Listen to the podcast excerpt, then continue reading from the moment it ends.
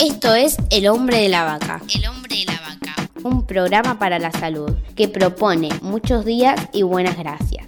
El hombre de la vaca. Es una producción de la cooperativa La Vaca, www.lavaca.org.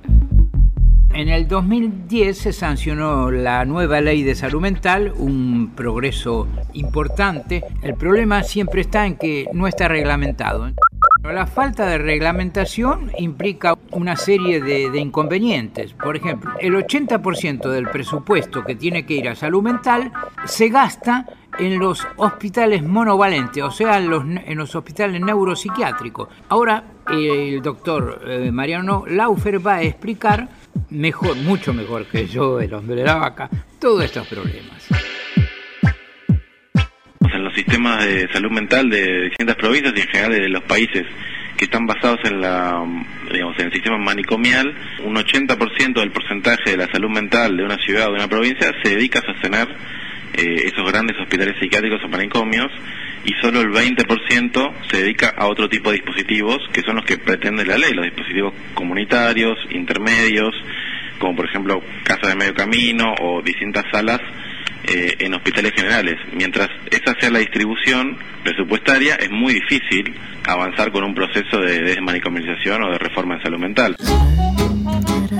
Casi el 80% de la gente no tiene necesidad de seguir internado en los neuropsiquiátricos. Pero ¿qué pasa? Al, al, ser abandonado por la familia o a no tener recursos económicos, bueno, queda ahí por muchos años, lo que estas personas pierden la capacidad de entrar nuevamente en sociedad. Mariano Laufer, ya es un amigo nuestro, este va a hablar sobre este artículo 22 en la nueva ley de salud mental.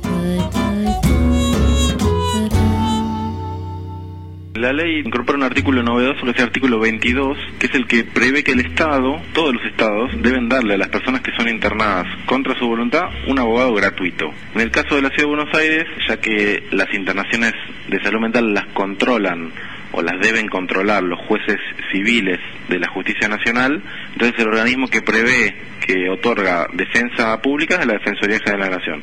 Por eso se constituyó esta unidad de letrados de salud mental que lo que hacemos básicamente es acercarnos al hospital o a la institución privada en la que se encuentra la persona y ofrecerle un abogado. Directamente va el abogado del Estado, el abogado de defensor eh, digamos, de la defensa pública, se presentan de la persona y le ofrece eh, acompañarla en todos los reclamos o en todas aquellas manifestaciones de su voluntad que quiera hacer llegar esa persona ante el equipo tratante eh, y ante el juez, ese es el trabajo principal. Y ahora para despedirnos, frases para olvidar. Nadie se hizo rico trabajando. Luis Barrio Viejo. Esto fue El hombre de la vaca. Por la aplicación de la ley de salud mental. Auspició PAMI por una Argentina con mayores integrados.